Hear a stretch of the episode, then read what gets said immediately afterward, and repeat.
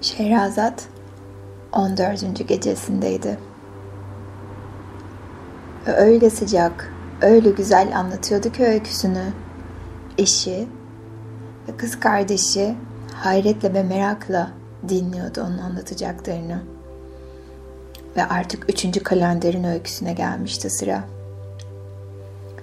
Ve üçüncü kalender sözü alır ve anlatmaya başlar.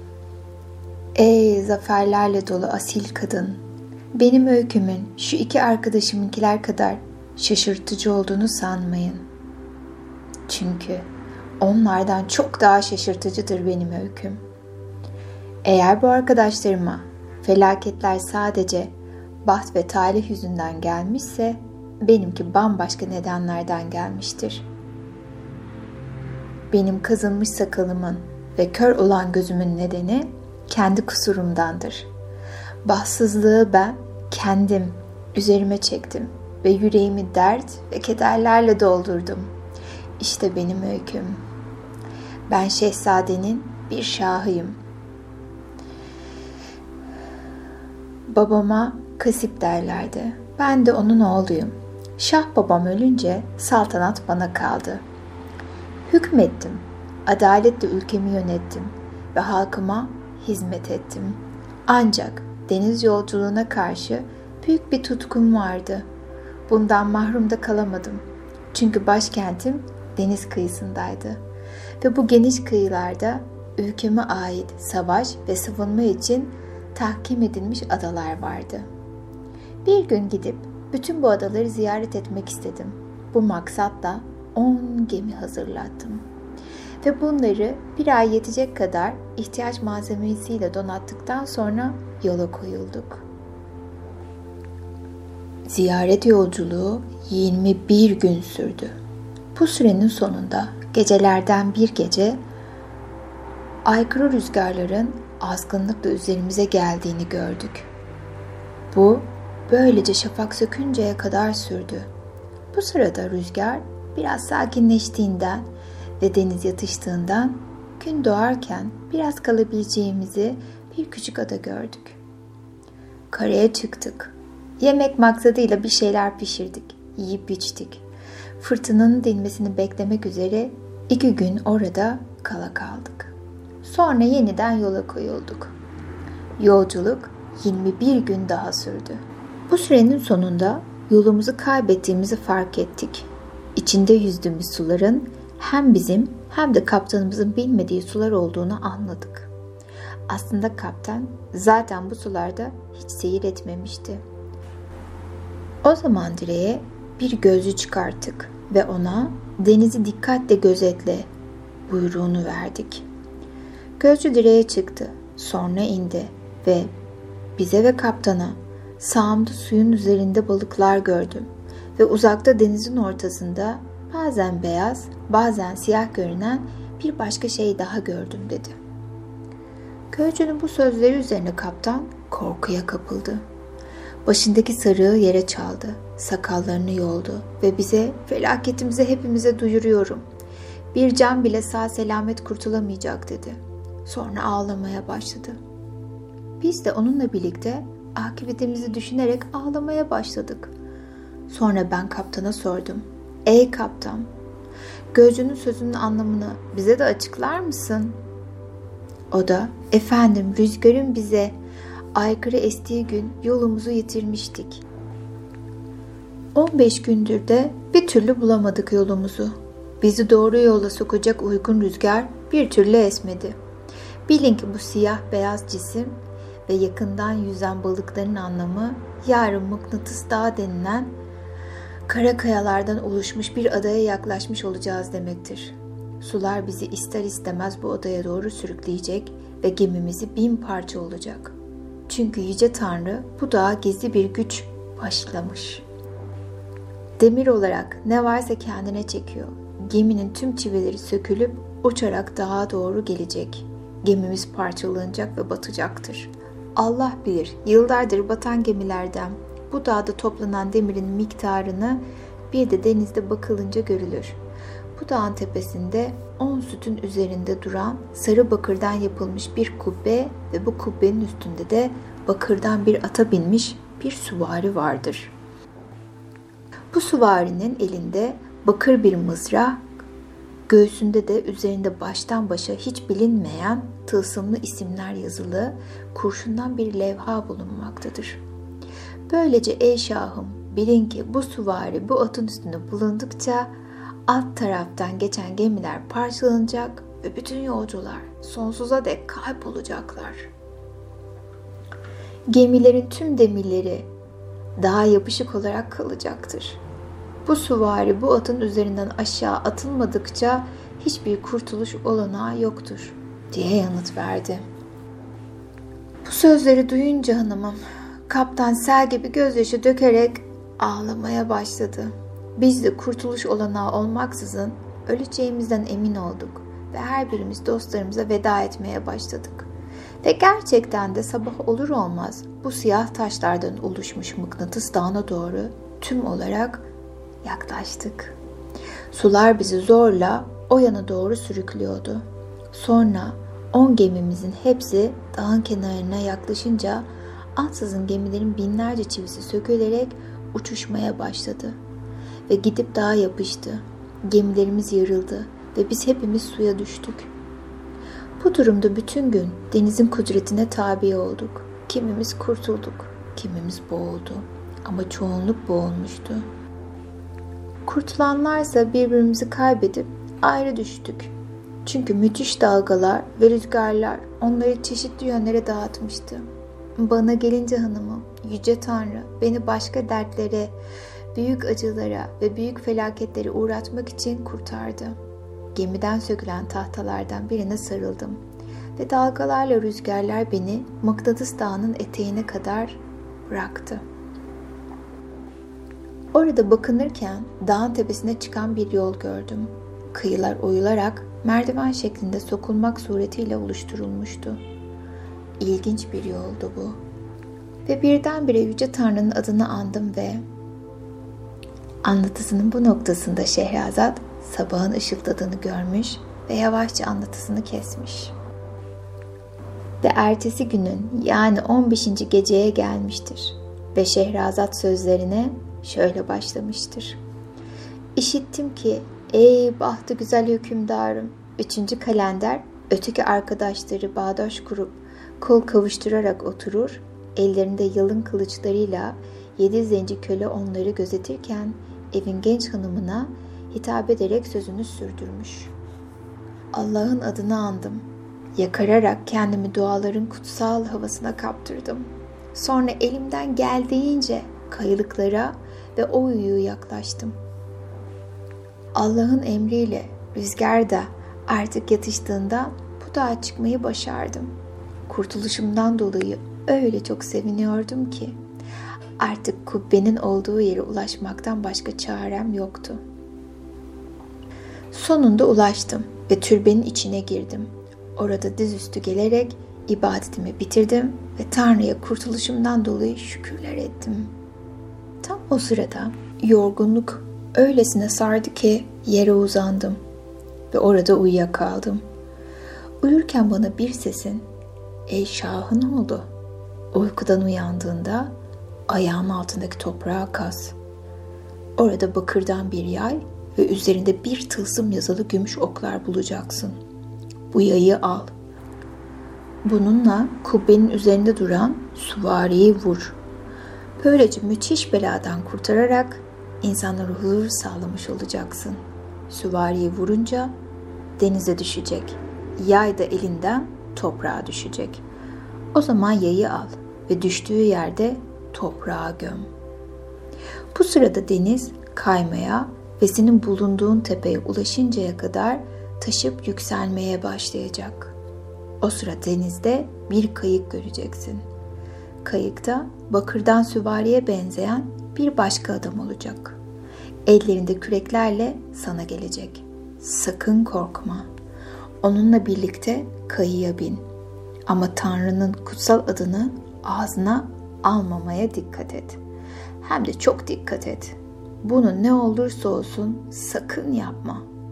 Bir kez kayıya binince bu adam seni alıp 10 gün gezdirecek. Bu sürenin sonunda Selamet Denizi'ne ulaşacaksın. Bu denize ulaşınca orada seni kendi ülkene götürecek birilerini bulursun. Ama bütün bunları bir tek koşulu yerine getirmene bağlı olarak gerçekleşeceğini unutma. Tanrı'nın adını kesinlikle ağzına almayacaksın. O anda hanımım uykumdan uyandım ve cesaretimi toplayarak sesin emrine uyup yay ve okları gömülü oldukları yerden çıkardım ve bunlarla süvariyi devirdim. Süvari denize, yay da ayak ucuma düştü. Yayı hemen oracığa gömdüm. Bu sırada deniz kaymaya ve kabarmaya başladı.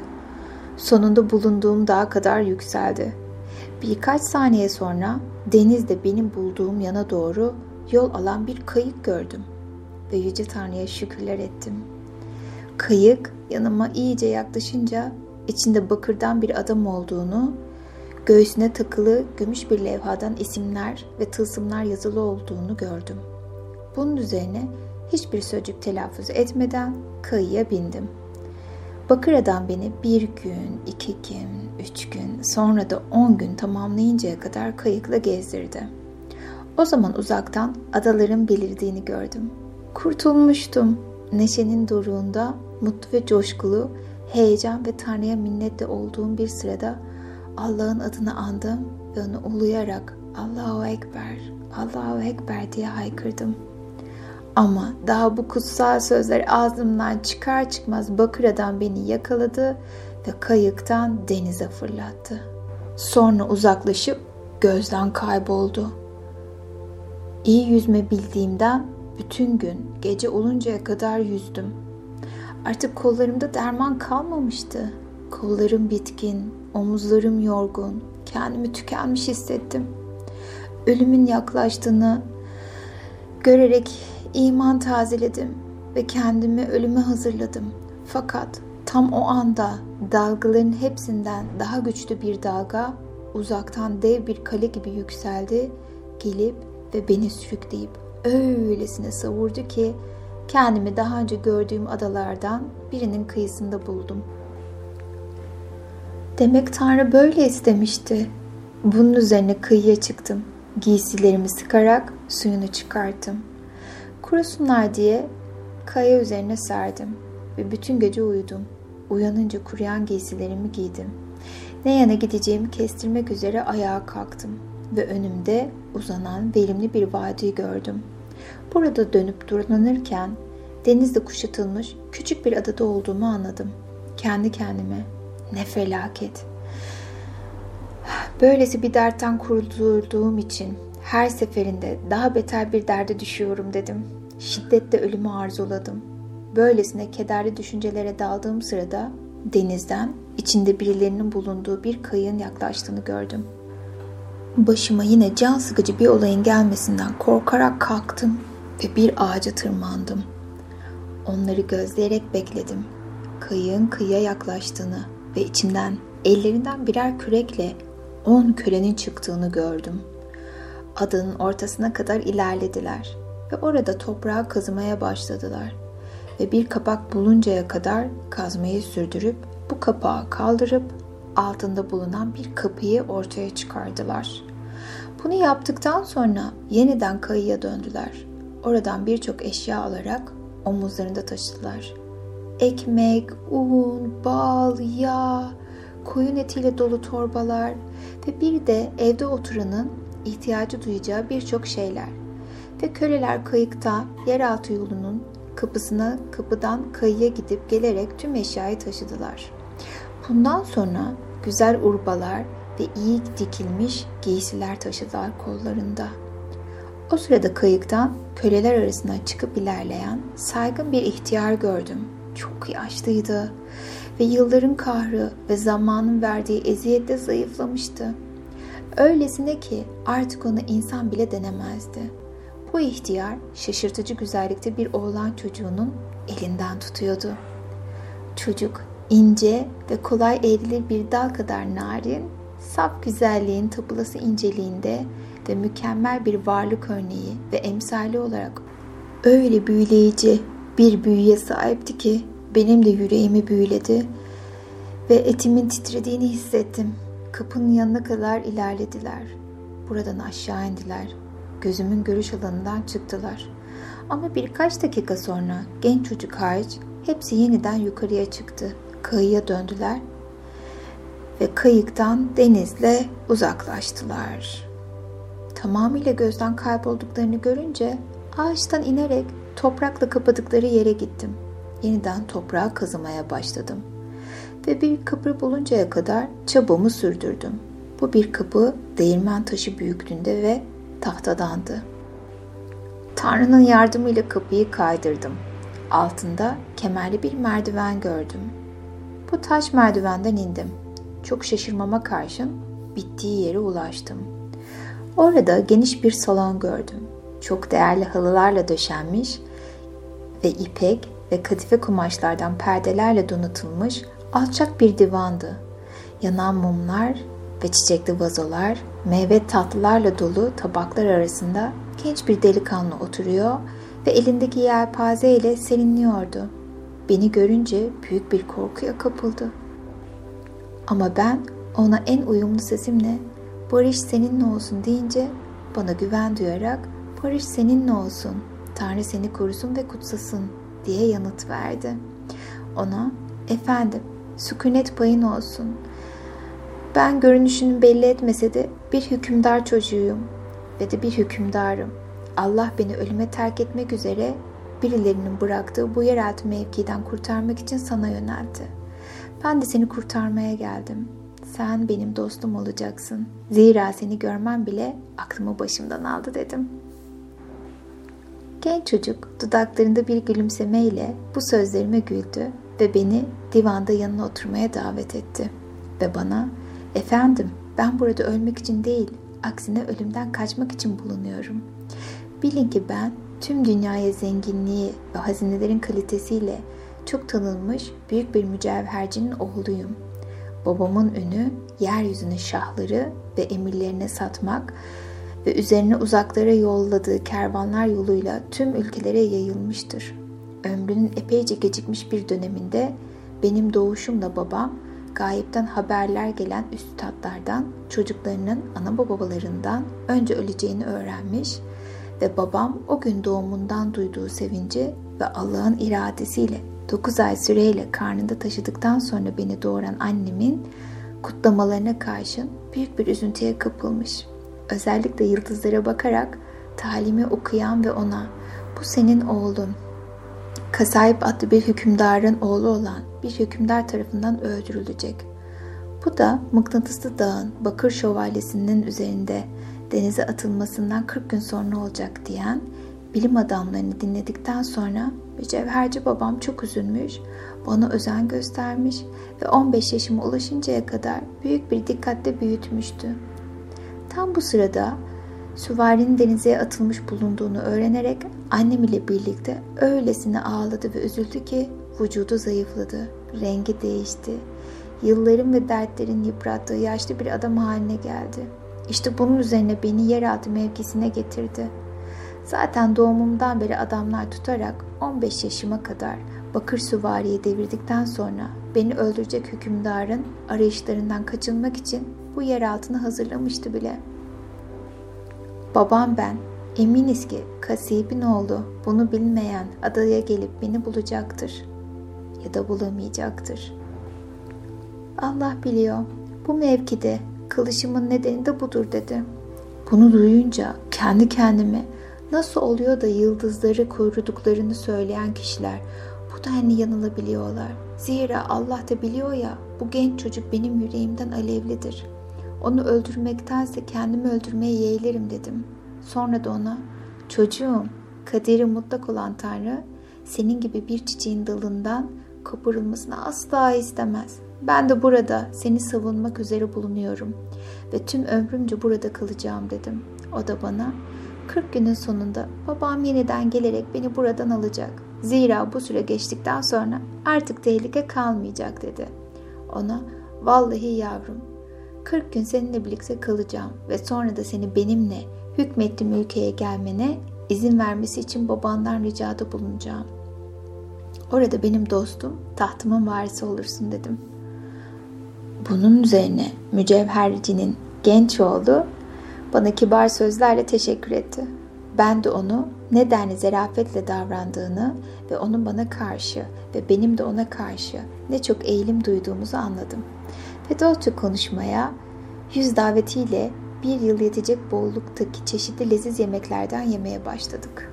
Yemeği bitirdikten sonra yüreğimde bu çocuğun büyüsüyle ne çok hayranlık uyandığını fark ettim. Bunun üzerine uzandık ve tüm gece birlikte sohbet ettik. Sabahın yaklaşmasıyla uyandım, yıkandım. Genç çocuğa içi kokulu suyla dolu bakır leğeni getirdim. O da yıkandı ve ben yiyecekler hazırladım. Oturup birlikte yedik. Sonra da konuşarak, daha sonra oyunlar oynayarak, bol sohbet ederek akşam ettik. Dolayısıyla sofrayı serdik. İçi pirinç, badem, kuru üzüm, hindistan cevizi, karanfil tanesi ve karabiberlerle doldurulmuş koyun yedik. Tatlı ve taze su içtik. Karpuz, kavun, yağın, balın esirgenmediği, bademle tarçının bol bol kullanıldığı tatlı ve hafif saç eşliğinde teller haline soyulmuş hamur işleri yedik. Ve sonra bir gece önceki gibi birlikte uykuya daldık. Nedenle dost olduğumuzun farkına vardık. Böylece 40. güne kadar huzur içinde ve mutlulukla yaşadık. O gün sonuncu gün olduğundan ve mücevhercinin geleceğinden genç çocuk çok büyük bir banyo yapmak istedi. Gusül abdesti almak istedi. Büyük kazanda su kaynattım. Odunu ateşledim. Sonra da sıcak suyu büyük bir leğene boşalttım. Suyu tatlı, hoş bir hale sokmak için soğuk su da ekledim. Genç çocuk leğenin içine girdi ve uzun uzun yıkandı. Kokular sürdü. Sonra da uyumaya koyuldu. Üstünü örttüm. Başını kenarına gümüşle işlenmiş bir ipek kumaş da sardım. Lezzetli bir şerbet içirdim. Sonra da uyudu. Uyandığı zaman bir şeyler yemek istedi. En iri ve en güzel bir karpuz seçtim. Onu bir tepsiye, tepsiyi de halı üzerine koydum ve çocuğun başı üzerinde duvarda asılı büyük bir bıçağı almak için yatağın üzerine çıktım. Genç çocuk benimle eğlenmek için birdenbire ayağımı gıdıklamaya başladı. Bu davranışından öyle huylandım ki istemeden üzerine düştüm ve elimde bulunan bıçak yüreğine saplandı ve onda ölü verdi. Bunu görünce hanımım yüzümü yırtmaya, haykırmaya, İnlemeye başladım ve de giysilerimi yırttım. Umutsuzluk ve gözyaşları içinde kendimi yere attım. Ama benim genç dostum ölmüştü. Ve benim bahtının çizdiği sonuç yerine gelmişti. Adeta yıldıza bakanların sözlerini yalan çıkarmamak için bakışlarımı ve ellerimi Yüce Tanrı'ya doğru uzatarak ev evrenin sahibi bir cinayet işledimse cezalandırılmaya hazırım dedim. O anda ölümle karşılaşmak için cesaretle doluydum. Fakat efendim, bizim dileklerimiz ister iyilik ister kötülük olsun yerine gelmez. Bu durumda bu mevkinin görünüşüne daha fazla dayanamadığımdan bu mücevhercinin oğlunu almak üzere 40. günün sonunda geleceğini bildiğimden merdivenini tırmandım. Dışarıya çıktım ve kapağı kapattım. Önceki gibi toprakla da örttüm. Dışarı çıkınca kendi kendime olup biteceği mutlaka görülmeyin ama gizlenmem gerekiyordu. Oysa on köle beni yakalayarak en feci bir ölümle kıyma uğratırlar dedim. Bunun üzerine kapağın yöresindeki büyük bir ağacın üzerine çıktım. Oturup bakınmaya başladım. Bir saat sonra denizde ihtiyar ile on kölesini taşıyan teknenin yakınlaştığını gördüm. Hepsi kıyıya çıktı ve telaşla bulunduğum ağacın altına geldiler. Ama toprağın yeni kaynamış olduğunu fark ettiler ve büyük bir korkuya kapıldılar. İhtiyar ruhunun çöker gibi olduğunu hissetti ama köylüler toprağa kazıdılar. Kapağı kaldırıp dışarıya attılar. Bunu gören ihtiyar yüksek sesle oğluna seslenmeye başladı. Genç çocuk yanıt vermedi. Her yanı aradılar. Onu yüreği bıçakla yarılmış yatağın üzerinde uzanmış buldular. Bunu gören ihtiyar ruhunun çekildiğini duydu ve bayıldı. Köleler de sızlanmaya ve dertlenmeye başladılar. Sonra ihtiyarı omuzlarını alarak merdivenden dışarıya çıkarttılar. Sonra da genç çocuğun ölüsünü çıkarttılar. Yeri kazıp kefendikleri çocuğu gömdüler. Sonra ihtiyarı kalan tüm zenginlikleri ve yiyecekleri gemiye taşıdılar ve denizde açılıp uzaklaştılar. Bunun üzerine mutsuz bir halde ağaçtan indim ve bu felaketi düşünerek boyuna ağladım ve çaresizlik içinde tüm adayı bütün gün ve gece dolaştım. Böylece birkaç gün geçti. Sonunda denizin gittikçe ayal çaldığını ve uzaklaştığını ve adayla karşısındaki kara arasında alanın tümüyle kuruduğunu gördüm. Sonunda beni bu beladan kurtarmak isteyen Tanrı'ya şükürler ettim ve kumda yürüyerek öteki kıyıya ulaştım. Sonra da sağlam toprağa ayak bastım ve Tanrı'nın adını anarak yürümeye koyuldum. Birdenbire uzaktan büyük bir kızıl ateşin belirdiğini gördüm ve bir koyunu kızartmakta olan insan varlıklarını bulacağımı düşünerek bu kızıl ateşe doğru yollandım. Ama daha yakına yaklaşınca bu kızıl ateşin batan güneşin ışıklarıyla tutuşan sarı bakırdan bir saray olduğunu gördüm.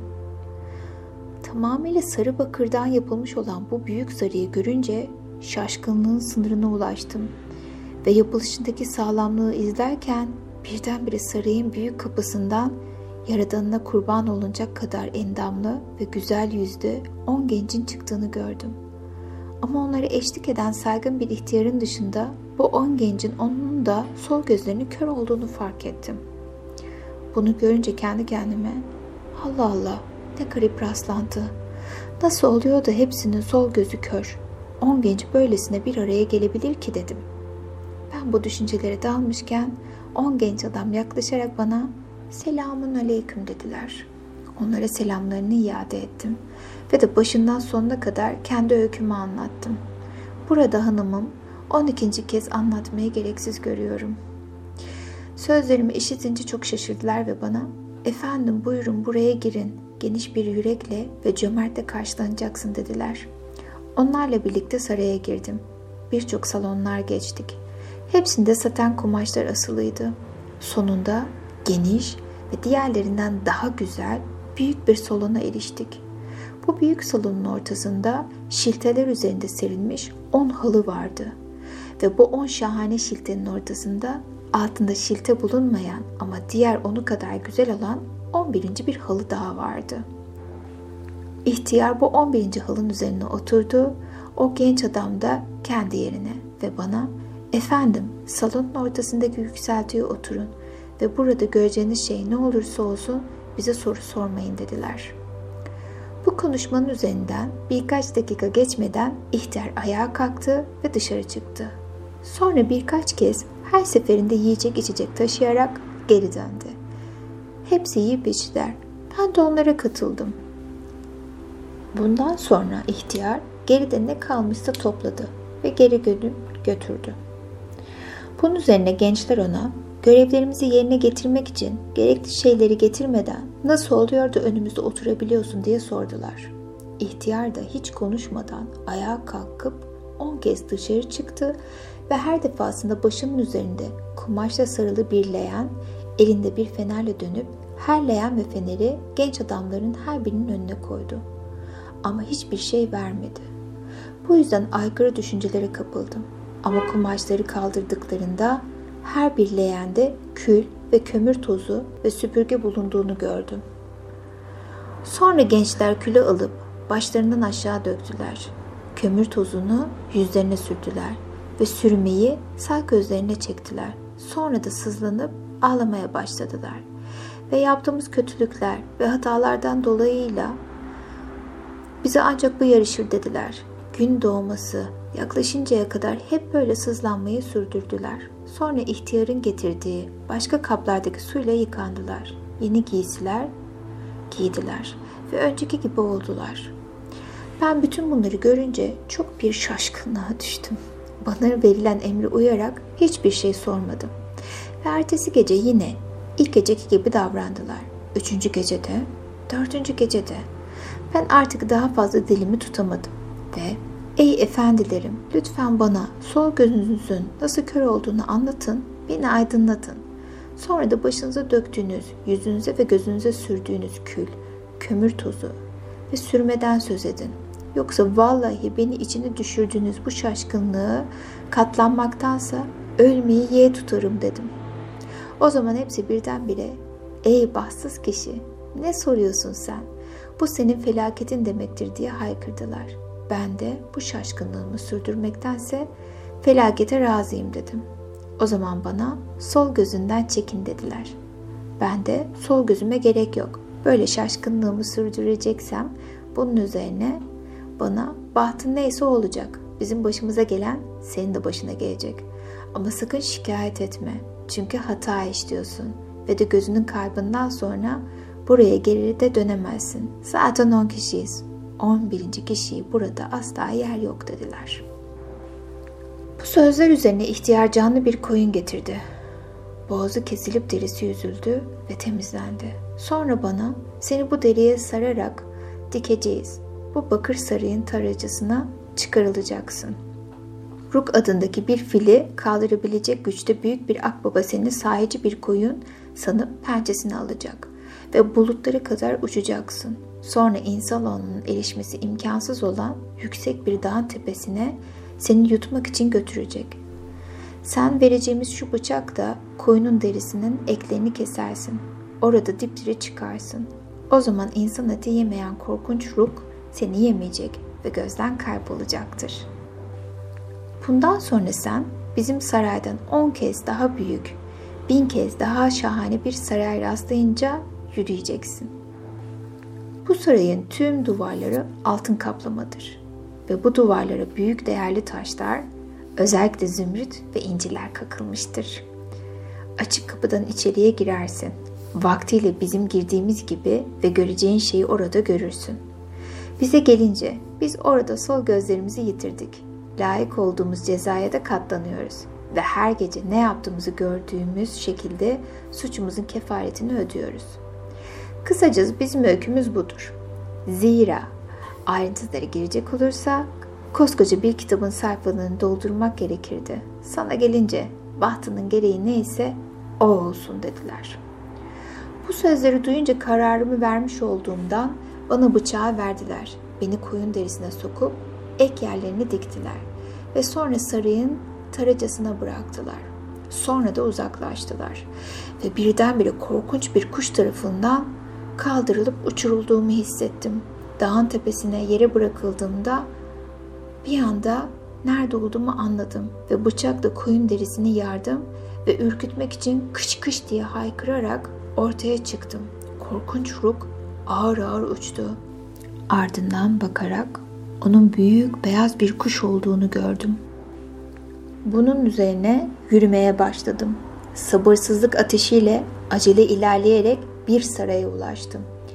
Bu sarayı görünce on genç adamın tanımlamalarına karşın şaşkınlığın sınırına ulaşırcaya kadar baka kaldım.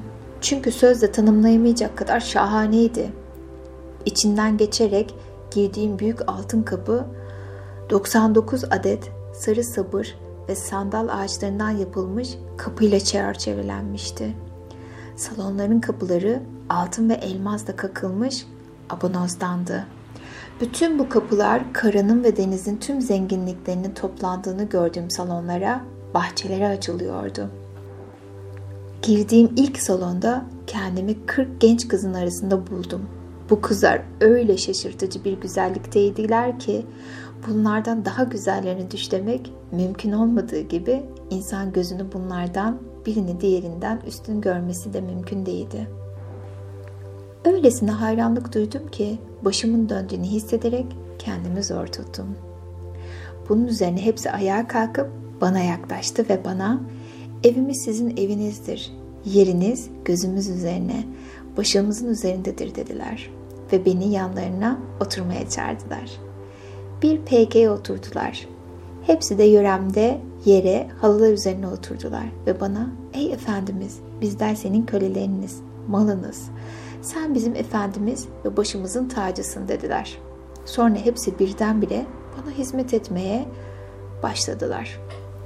Birisi sıcak su ve havlu getiriyor, diğeri ayaklarımı yıkıyor, öteki ellerime altın bir ibrikten kokulu sular döküyor. Bir üçüncüsü sırtıma kremler sürüyor.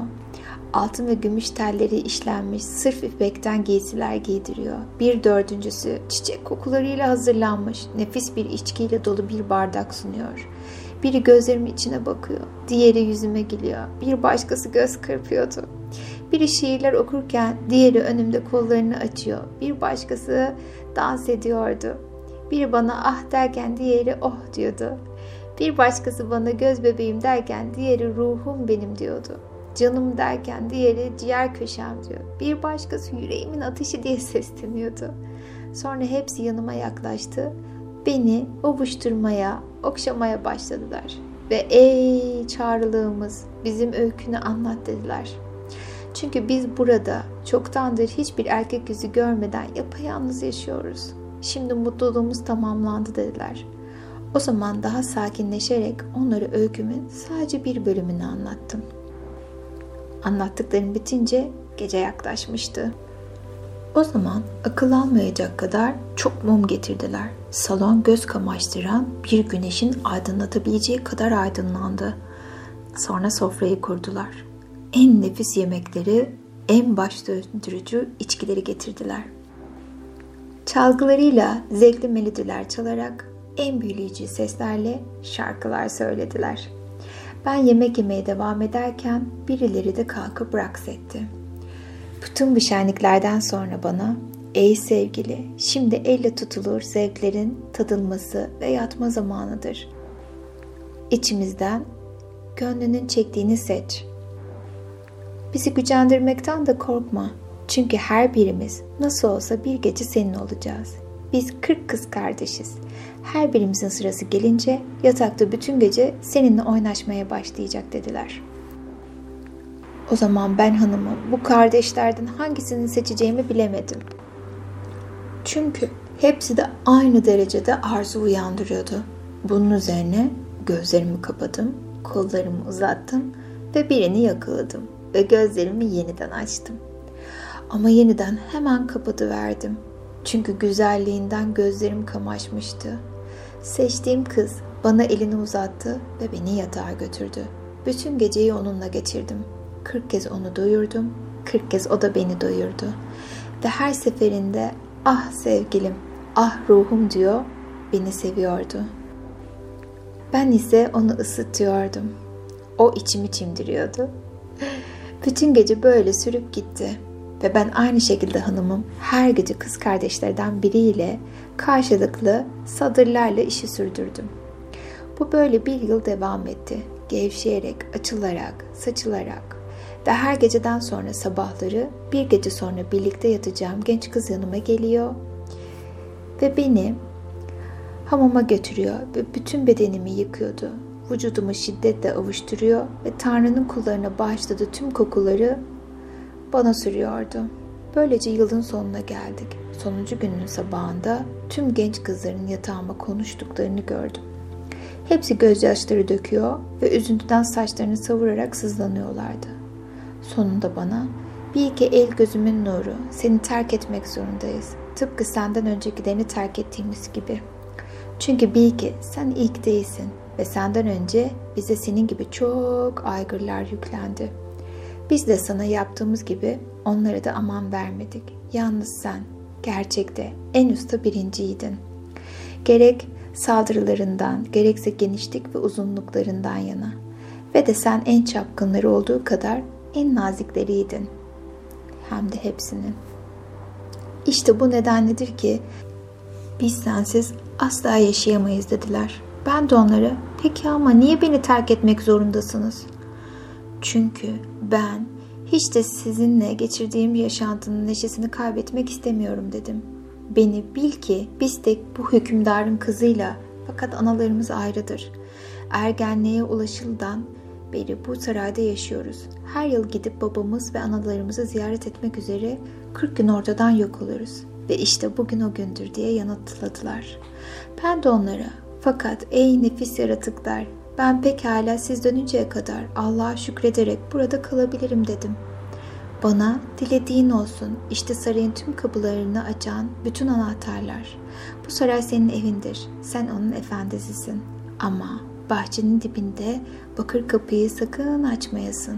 Yoksa bizi bir daha göremezsin. Başına da büyük bir felaket gelir. Bundan dolayı sakın bakır kapıyı açma dediler. Bu sözler üzerine hepsi gelip boynuma sarıldılar ve birbirlerinin ardından beni öptüler ve ağlayarak Allah seninle birlikte olsun diyerek ayrıldılar. O zaman ben hanımım anahtarları elimde tutarak salondan çıktım ve bu sarayın her köşesini ziyaret etmeye başladım. Zaten kızların kollarıyla ruhum ve bedenim öylesine zincirlenmişti ki sarayı gezecek vakit bulamamıştım. Böylece ilk anahtarla ilk kapıyı açtım. Kapıyı açınca büyük meyve ağaçlarıyla dolu bir bahçe gördüm. Bu ağaçlar tüm dünyada benzerlerini görmediğim kadar büyük, güzel ağaçlardı. Küçük kanallardan akan sular tüm ağaçları suluyor ve bu ağaçların meyvelerinin irilikleri ve güzellikleri şaşırtıcıydı. Bu meyvelerden, özellikle muzlardan, asil bir Arap'ın parmaklarına benzer hurmalardan, narlardan, elmalardan ve şeftalilerden yedim. Yemekten doyunca Tanrı'ya verdiği nimetlerden dolayı şükrettim. Ve ikinci anahtarla ikinci kapıyı açtım. Bu kapıyı açtığımda gözlerim ve burnum küçük kanalların suladığı büyülü güzellikteki çiçeklerle dolu büyük bir bahçe gördü ve kokladı. Bu bahçede ülkenin emirlerinin bahçelerinde yetişen tüm çiçekler, yaseminler, nergisler, güller, menekşeler, sümbüller, laleler, karanfiller, düğün çiçekleri ve bütün zamanların tüm çiçekleri vardı. Bu çiçeklerin kokusu içime çektikten sonra bir yasemin kopardım ve burnumu içine daldırdım ve derin derin kokladım ve Yüce Tanrı'ya insanları böyle sevindirdiği için şükrettim. Bunu izleyerek üçüncü kapıyı da açtım. Kulaklarım her türden ve her renkten bütün kuşların sesleriyle büyülendi. Bu kuşların tümü sarı sapır ve sandal ağaçlarının uçuk tahtalarından yapılmış bir kafese kapatılmışlardı. Bu kuşların içeceği su, yemişinden ve ince, alacalıktaki akikten yapılmış küçük fincan altıklarından yemleri ve altından küçük tasları bulunuyordu. Kafesin dibinde taranmış ve sulanmış kum vardı. Kuşlar hallerinden mutlu, Tanrı'ya şükrediyor gibi ötüşüyorlardı. Akşam oluncaya kadar onları dinledim. Sonra gidip uyudum. Ertesi gün aceleyle kalktım ve dördüncü anahtarla dördüncü kapıyı açtım. Ve hanımım orada öyle şeyler gördüm ki insanoğlu rüyasında bile asla göremez. Büyük bir avlunun ortasında harika bir çabayla oluşturulmuş bir kubbe gördüm. Bu kubbe üzerindeki altın ve gümüş kalkmalı 40 abanoz kapıya çıkan somaki mermer döşenmiş merdivenler geçiyor. Kanatları açık olan bu kapıların her birinden geniş birer salona gidiliyordu. Her salon ayrı bir hazine içeriyor ve her hazine benim saltanat sürdüğüm ülkenin değerinden çok daha fazla değer taşıyordu. İlk salonda dizilmiş irili ufaklı inci kümeleri vardı. Ama irileri ufaklarından daha iyiydi. Ve bu incilerin her biri bir güvercin yumurtası kadar büyük ve tüm aydınlanma halindeki kadar parlaktı. Ama ikinci salon zenginlikten yana birincisini geçiyordu. Tepesine kadar elmaslar, kızıl yakutlar, mavi yakutlar, lallerle doluydu. İkinci salonda ise sadece zümrüt vardı. Dördüncüsünde ise doğal altın parçaları. Beşincisinde dünyanın her yerinden altın silkeleri vardı. Altıncısında ise saf gümüş, yedincisinde çeşitli ülkelerden gümüş sikkeleri vardı. Öteki salonlarda yeryüzünde ve denizin bağrında oluşan tüm değerli taşlar, yakıtlar, firuzeler, Yemen taşları, her renkten akikler, yeşim vazolar, kolyeler, bilezikler, emirlerin ve şahların saraylarında bulunan her türlü mücevherlerle doluydu. Ve ben hanımım ellerimi ve gözlerimi yukarı doğru çevirdim ve Yüce Tanrı'ya tüm bu güzel şeyleri bağışlamış olmasından dolayı şükrettim. Böylece her gün bir veya iki ya da üç kapıyı açarak ziyaretlerimi sürdürdüm. 40 gün dolasıya kadar nihayet elinde bakırdan yapılmış olan sonuncu kapıyı açacak sonuncu anahtardan başkası kalmadı. 40 genç kızı düşündüm. Onları düşünmek bile bana büyük bir mutluluk veriyordu. Onların tavırlarındaki tatlılığı, ciddinin tazeliği ve vücutlarının güzelliğini hatırladım. Ah sevgilim, ah gönlümün ateşi diye haykırışlarını, sonra kendimi de Allah isterse bu gece kutsal bir gece, uykusuz bir gece diyerek haykırışımı. Ama meylum şeytan, boynu bu bakır kapının anahtarını aklıma getiriyor ve beni müthiş tahrik ediyordu. Bu baştan çıkarma irademden daha kuvvetliydi. Sonunda bakır kapıyı açtım. Gözlerim hiçbir şey görmedi. Sadece burnum çok ağrıyordu. Duygularıma düşman bir koku duydum ve o anda ve o saatte bayıldım ve kendiliğinden kapanan kapının dışında yere düştüm. Yeniden kendime gelince şeytanın esinlediği kararımda ısrar ettim ve kapıyı yeniden açtım. Bu kez kokuyu daha zayıf olarak duydum. Bunun üzerine içeriye girdim ve kendimi baştan başa safranlar serpilmiş, akamber ve günlükle kokulandırılmış mumlarla yanarken o ağır kokuyu çıkaran kokulu yağlar içeren altın ve gümüş şahane lambaların aydınlattığı geniş bir salonda buldum. Ve bu altın meşalelerin ve arasında alnında beyaz bir yıldız bulunan akıllara durgunluk verecek güzellikte siyah bir at gördüm. Sol arka ayağı ve son ön ayağı baştan aşağı beyazdı. Yem teknesi susam ve arpa kalıntılarıyla doluydu. Yalağı gül suyuyla kokulandırılmış taze suyla doluydu. Ve ben hanımım atlara karşı büyük bir tutkum olduğundan ve ülkemin en ünlü ata bineni olarak tanındığımdan bu atın bana tam uyacağını düşündüm. Atı dizgininden tuttum, bahçeye çıkarttım ve üzerine bindim ama hiç kıpırdamadı. O zaman boynuna altın zincirler vurdum ve birdenbire hanımım at o ana kadar görmediğim iki kara kanat açı böğrümden korkunç bir şekilde kişnedi ve toynağıyla üç kez yeri dövdü ve benimle birlikte göğe doğru uçmaya başladı. O sırada hanımım dünya gözümün önünden döndü.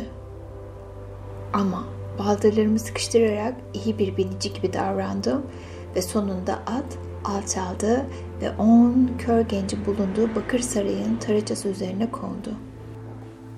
Ve o tam sırada öyle şiddetli şah kalktı ki ve öylece aceleyle silkindi ki yere devrildim. Bana yaklaştı ve kanadını yüzüme doğru alçattı ve ucuyla sol gözüme vurdu. Ve beni iflah olmaz biçimde kör bıraktı. Sonra göklere yağdı ve uçarak kayboldu. Ve ben elimi iten gözüme götürdüm. Ve kendim kendime sızlanarak ve acıyla elimi silkeleyerek Taraçaya boyunca yürüdüm. Ve birdenbire on gencin yaklaştığını gördüm. Beni görünce bizi dinlemek istemedin. İşte uğursuz kararının sonucu. Seni yanımıza da alamayız. Çünkü zaten on kişiyiz. Ama şu ve şu yolları izlersen Bağdat'a ulaşabilirsin. Orada ünü bize kadar ulaşmış Emir'in mümin Harun Reşit'i görürsün. Bahtın onun ellerindedir dediler. Oradan ayrıldım. Başıma gelecek başka felaketlere katlanamayacağımdan sakalımı kazıyıp kalender giysilerine bürünüp bütün gece dümdüz yolculuk ettim. Barış kenti Bağdat'a gelinceye kadar yolculuğa devam ettim. Burada şu iki kör dostumu gördüm. Selam vererek burada bir garip olduğumu söyledim. Onlar da bizler de garibiz burada dediler. Ve işte bu mübarek eve ulaşmamız böyle oldu efendim demiş.'' Ve işte gözümü yitirmenin ve sakalımı kazımanın öyküsü budur diyerek eklemiş. Bu olağanüstü öyküyü duyan genç ev sahibesi 3. kalendere peki öyleyse selam ver ve git seni bağışlıyorum demiş. Ama 3. kalender gidemem ben vallahi geri kalanların öykülerini de duymak isterim diye yanıt vermiş. O zaman genç kız halifeye Cafer'i ve Merur'a dönmüş ve onlara siz de bana öykülerinizi anlatın demiş. Bunun üzerine Cafer yaklaşmış ve eve girerken kapıya bakan genç kıza söylemiş. Sana öykümü anlattım. Cafer'in sözlerini işittikten sonra genç kız hepsine birden hepinizi bağışlıyorum. Birileri ve diğerlerini. Ama buradan çabuk ayrılın demiş. Hepsi çıkıp sokağa ulaşmışlar. O zaman halife kalenderlere arkadaşlar şimdi nereye gideceksiniz diye sormuş.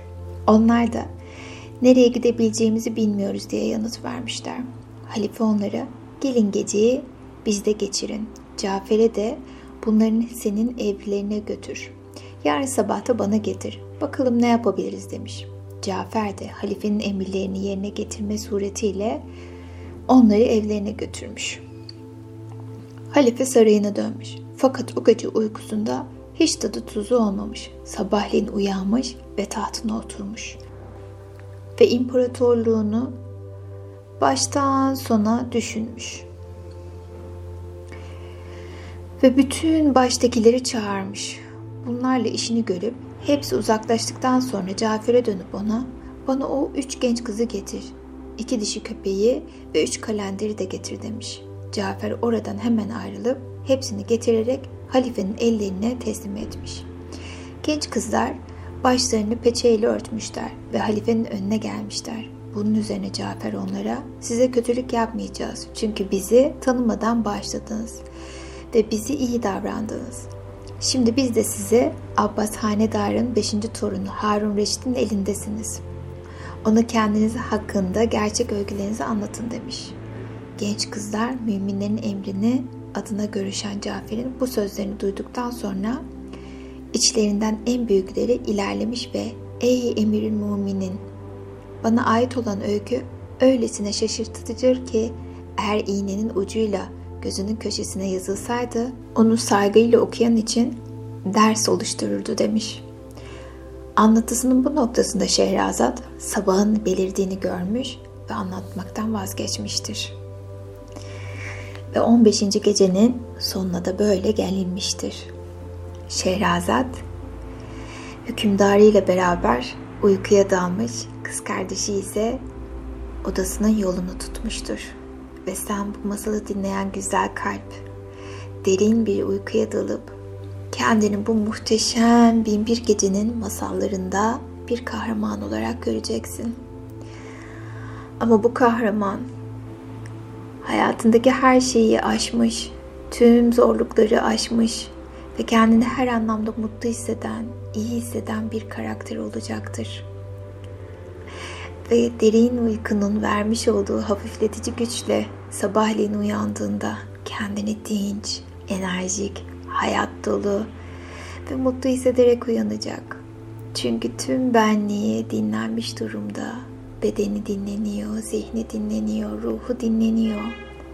Ve sabahleyin güzelliklerle uyanıyor, umutla ve huzurla uyanıyor. Güzel uykular.